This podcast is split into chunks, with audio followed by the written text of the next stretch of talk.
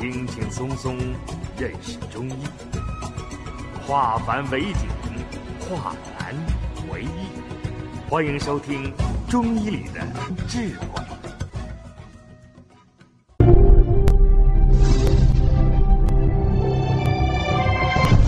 下面我们开始讲课。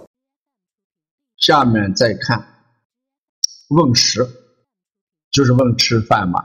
如果孩子不想吃饭，呃，有嗳气，这时候考虑这个肠胃有积滞、肝胃不和的一些问题，再结合别的再考虑。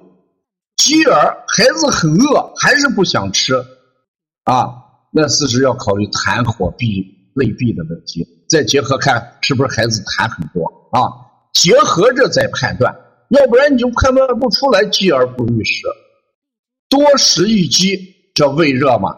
遇到这种情况，我经常说让妈妈要吃一些我们陕西有这个豆腐脑，叫豆花。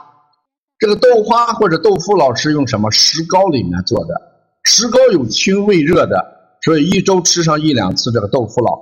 孩子经常喊饿，我就说你这孩子磨牙。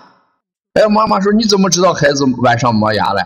啊，胃热的孩子磨牙，牙床是经过胃经的嘛，胃一热就容易动嘛，一动嘴这个就就牙就动起来，咯吱咯吱磨牙，甚至孩子嘴吧嗒吧嗒的响。